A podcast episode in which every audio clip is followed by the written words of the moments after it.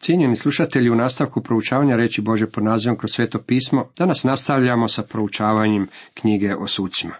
Osvrćemo se na sedmo i osmo poglavlje. Kao početak kaže nam naslov ovom sedmom poglavlju odabir tri stotine opreznih vojnika.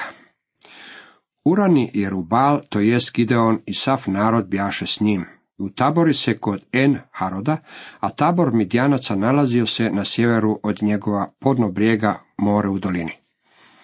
Tada Jahve reče Gideonu, previše je naroda s tobom, a da bih predao Midjance u njegove ruke.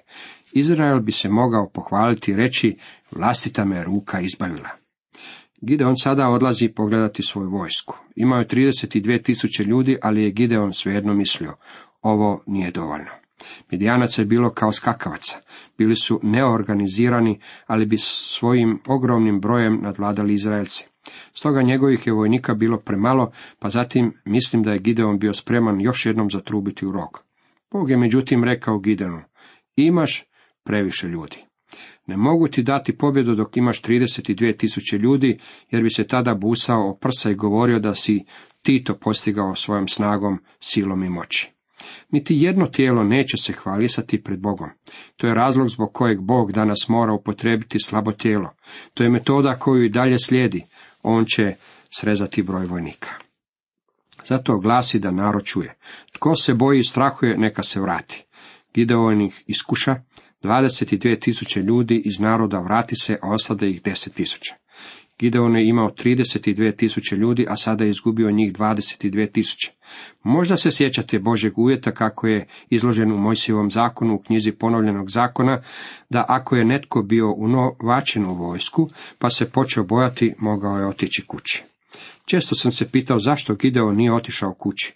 Kada je rekao, svi koji se bojite i strahujete, mogao je u stvari reći, slijedite me, jer ja idem kući. Bojim se više nego svi vi zajedno. Međutim, morao je ostati. Boga je poslao.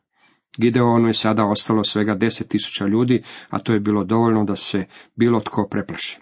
Bog je međutim rekao, čuj, još uvijek imaš previše ljudi, moraš još smanjiti broj vojnika, ne mogu ti dati pobjedu sa tolikim brojem vojnika u tvojoj vojsci. Zato su Gideon i njegovi ljudi prošli kroz još jedan ispit. Gideon povede narod na vodu i Jahve mu reče, koji bude laptao vodu jezikom kao što lapće pas, stavi ga na stranu. Koji klekne da pije, odvoji ga na drugu stranu. Onih koji su laptali vodu jezikom, prinoseći vodu rukom, kustima, bjaše tri stotine, a sav je ostali narod kleknuo da pije. Tad Jahve reče Gideonu, sa one tri stotine ljudi koji su laptali vodu, ja ću vas izbaviti i predati ću midjance u vaše ruke. Svi drugi neka se vrate svaki svojoj kući. Znate li što imamo ovdje? To je jedna od najboljih pouka o božanskom odabiru i čovjekove slobodne volje. Na taj način to dvoje djelovalo zajedno.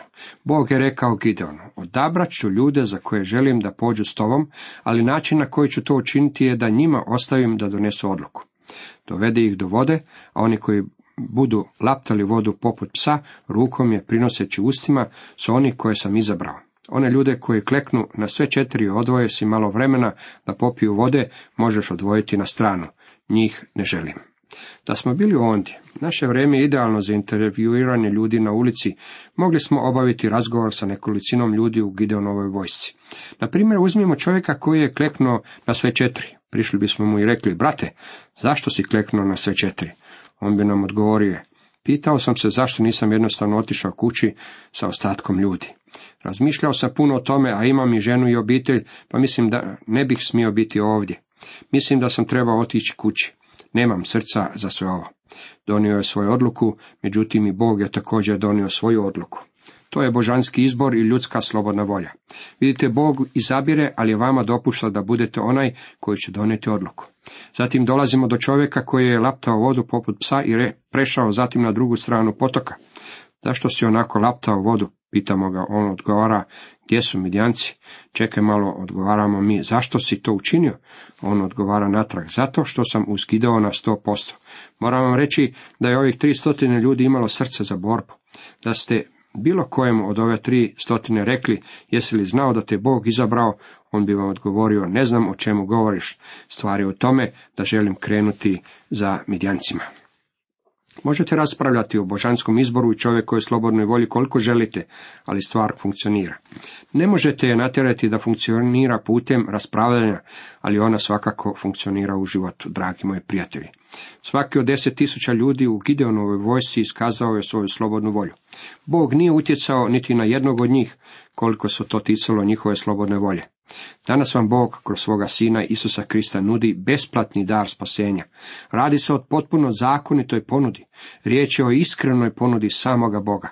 On je rekao, svi koje mi daje otac doći će k meni i onoga tko dođe k meni neću izbaciti. Ivan 6.3.7 Nemojte mi reći da sada možete raspravljati o božanskome izboru, jer ne možete k Bogu možete doći ako želite doći. Ako ne dođete, imam vijest za vas, niste bili izabrani.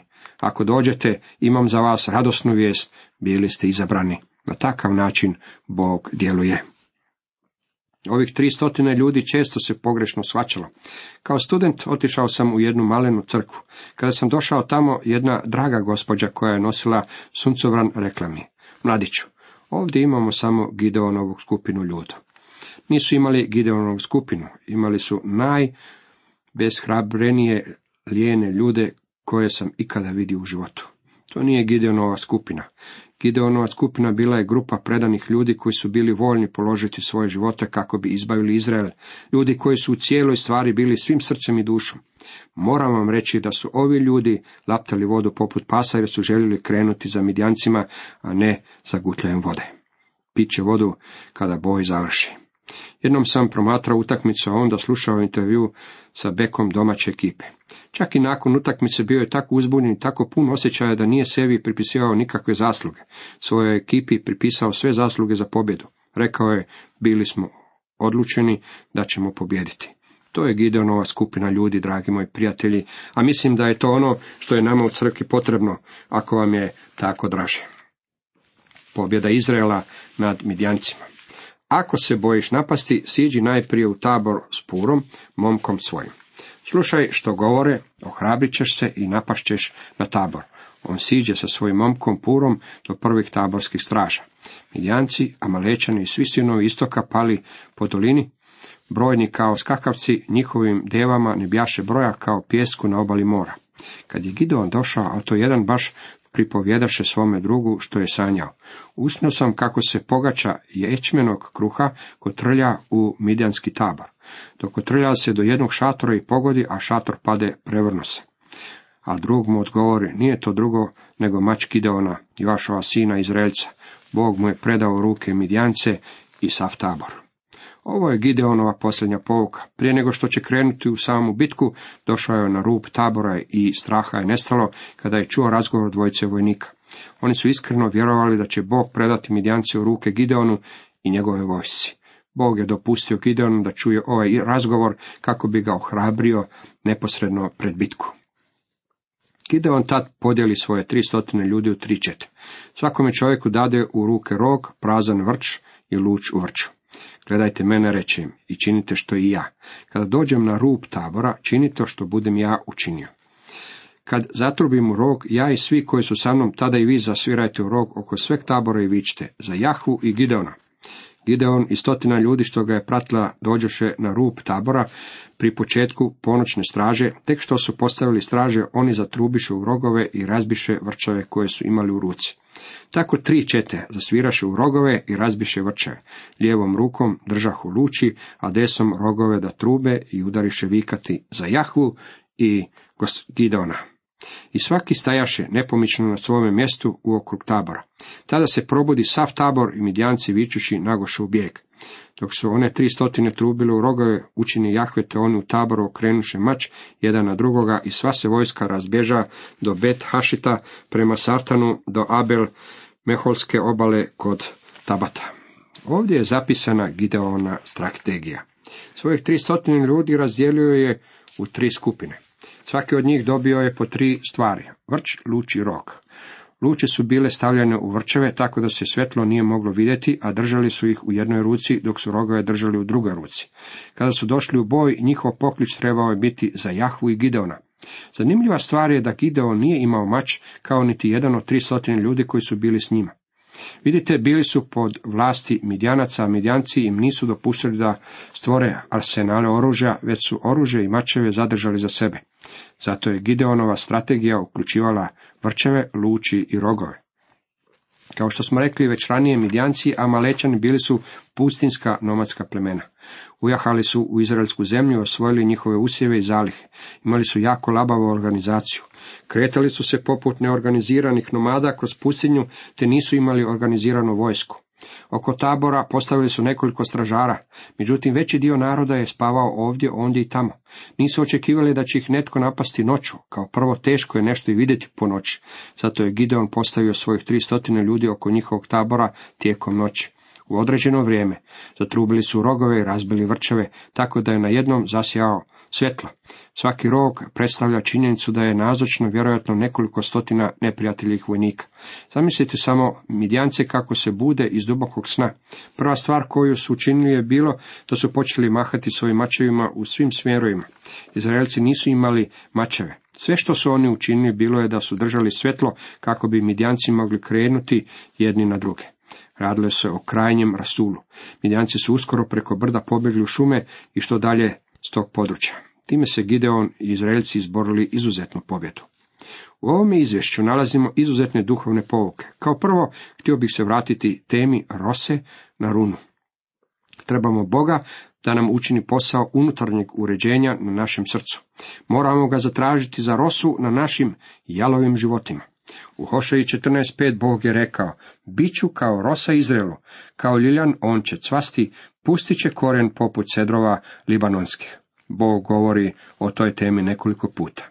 O Josipu reče, zemlju mu je Jahve blagoslovio, njegovo je najbolje od onog što daje rosa nebeska i što se u bezdanima dolje krije. Kraljev je gnjev kao rika lavlja, a njegova milost kao rosa bilju.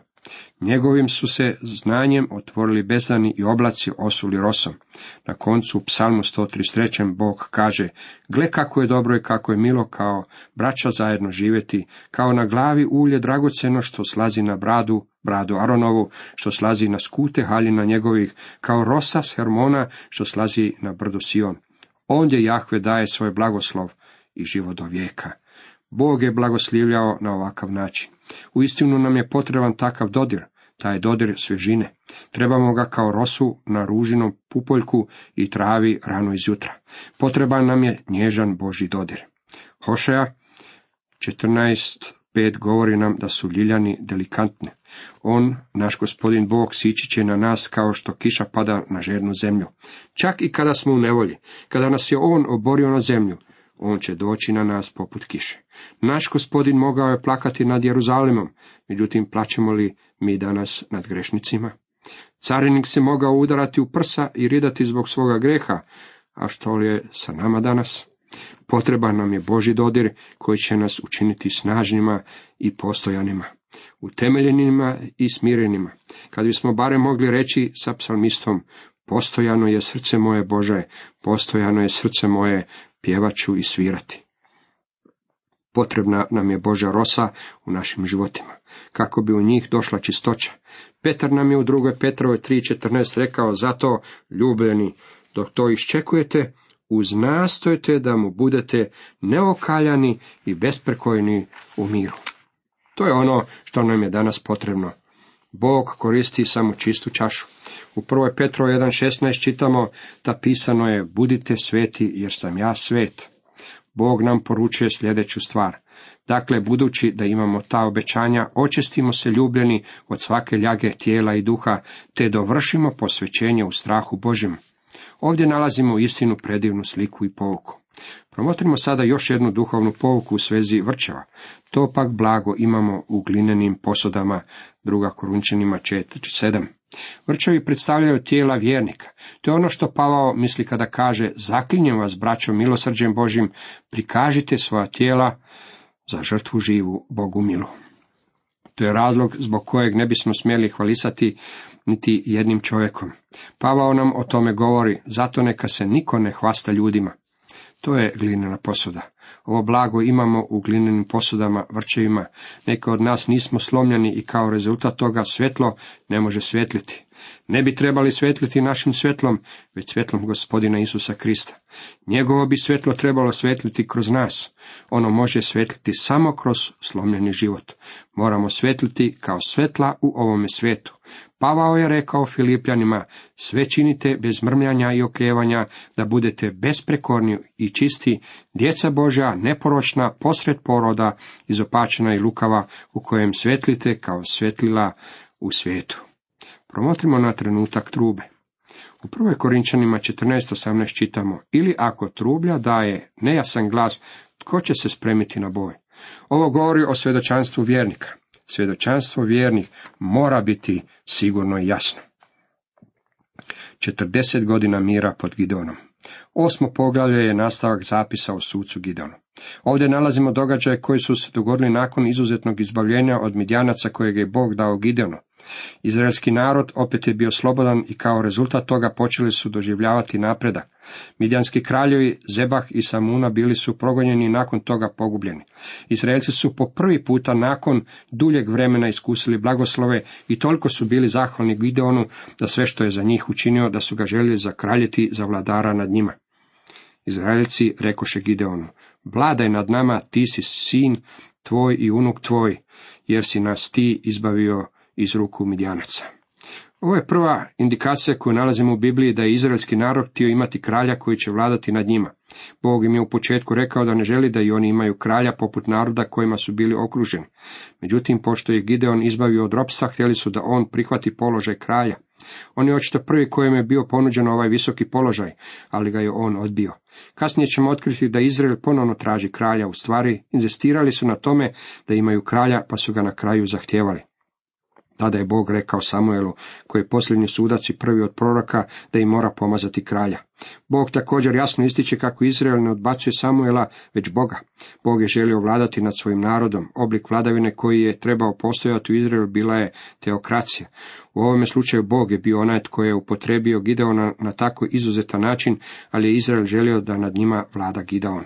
Ne samo da su željeli da nad njima vlada Gideon, već i njegov sin i sin njegova sina nakon njega. To je značilo da su željeli kralja kako imaju narodi koji su živjeli oko njih. Zapazite veličanstveni Gideonov odgovor izraelskom narodu. Ali im Gideon odgovori. Ne, neću ja vladati nad vama, ani moj sin. Jahve će biti vaš vladar. Gideon je uistinu naučio svoju pouku. U to nema sumnje, ovaj mladić koji je vrhao pšenicu kod tjeska prepoznao je da je bio kukavica. Znao je da je Bog bio onaj koji mu je dao pobjedu. Znao je da u samome sebi nema nikakve snage pomoću koje bi izborio pobjedu u bici, već je shvatio da ga je Bog podigao s tom svrhom. Spomenuti je u 11. poglavlju posljednice Hebrejima gdje se navode heroji vjere. U stvari on je predvodnik popisa sudaca, također je i Davidova glava u tome popisu. I što još da kažem, ta petnaest tak će mi vremena i ponestati, počne mi raspredati o Gideonu, Baraku, Samsonu, Jiftahu, Davidu, pa Samuelu i prorocima, koji su po vjeri osvojili kraljevstva, odjelotvorili pravednost, zadobili obećano, začepili ralje lavovima, pogasili žestinu ognja, umakli oštrici mača, oporavili se od slabosti, ojačali u boju, odbili navale tuđinaca.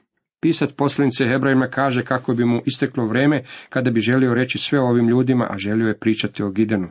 Bog je podigao Gideona kako bi ispunio neobičajni zadatak. Time se nas poučava da bi bilo koji muškarac ili žena koji žele biti upotrebljeni od Boga, moraju biti upotrebljeni prema Božim uvjetima, a Bog odabire ono što je slabo u očima svijeta. Čini se kao da je svaki sudac imao neku istaknutu slabost i u većini slučajeva Bog je upotrijebio upravo tu slabost. Gideonova slabost bila je činjenica da je bio kukavica. U nekim trenucima svoje službe za Boga osjećao sam se vrlo blizak s ovim čovjekom.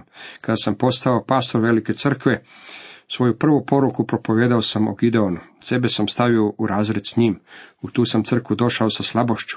Jedini razlog kojeg sam mogao vidjeti zašto me je Bog pozvao bio je moja sličnost sa Gideonom. Bio sam slab i bio sam kukavica. Radovao sam se u činjenici da je Bog za mene učinio ono isto što je učinio i za Gideona. Bog je nedvojbeno bio uz mene i ja sam mu uvijek bio zahvalan na tome.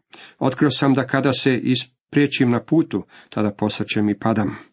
Međutim, tako dugo, dok sam voljan Bogu pustiti da sve bude po njegovoj volji, veličanstveno ono što će on učiniti. Bogu dajem svu slavu za ovu moju službu preko radija.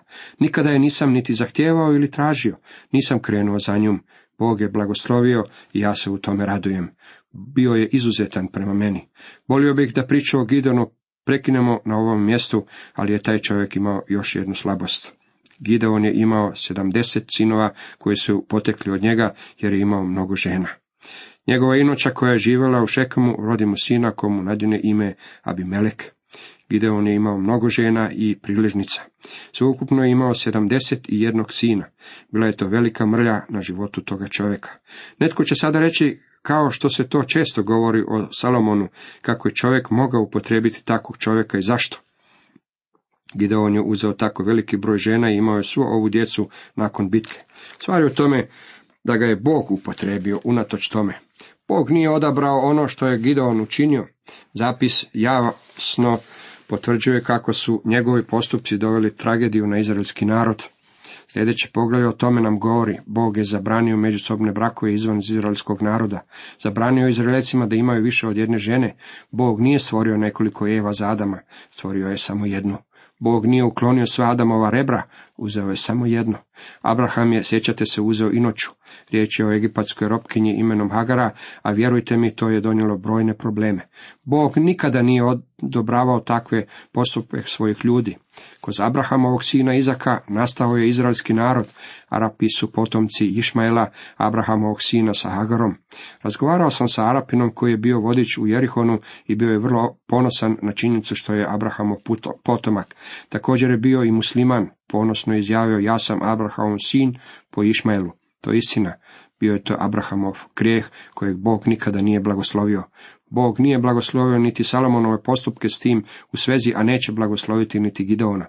U stvari Gideonovi postupci razdijelili su kraljevstvo i uzrokovali su prave probleme. Bila je to velika mrlja u njegovom životu. Bog ne sakriva ništa. Bog oslikava sliku čovjeka kakva ona u istinu jest. Kad bi Gideonov prijatelj bio biograf, vjerojatno bi iz priče izostavio ovaj neslavni dio njegovog života. Bilo kako bilo, Bog to nije učinio, on oslikava čovečanstvo u svome mraku njegovog grešnog stanja. Po Gideonoj smrti Izraelci okrenuše u preljub s balima te postaviše sebi za boga Bal Berita. Izraelci se nisu više sjećali Jahve svoga boga koji ih je izbavio iz ruku svih njihovih neprijatelja unaokolo i nisu iskazivali zahvalnost domu Jerubala Gideona za dobro što ga je učinio Izraelu. Ovo je ponovno ona stara priča, zar ne? Kotač povijesti nastavlja se okretati kako se okreće i danas. U početku su bili narod koji je služio Bogu, zatim su činili zlo, napuštali bi Boga, okretali se balu, a Bog ih je predavao u ropstvo i podložnost drugim narodima. Zatim bi Izrael vapio Bogu za pomoć i kajao se, a Bog bi im podizao suca koji bi ih izbavljao. Ovdje Izrael ponavlja vlastitu povijest. Čim je Gideon umro, Izraelovi sinovi okrenuli se od Boga i predali bludu sa balom. To je tužna priča o Izraelu, a također je to i priča o crkvi danas. Ova priča o usponima i padovima je priča o narodima, crkvama i podincima. Danas mnogi od nas samo okrećemo kotač kroz ovaj svijet, jednog dana smo gore, a sljedećeg dana smo dolje.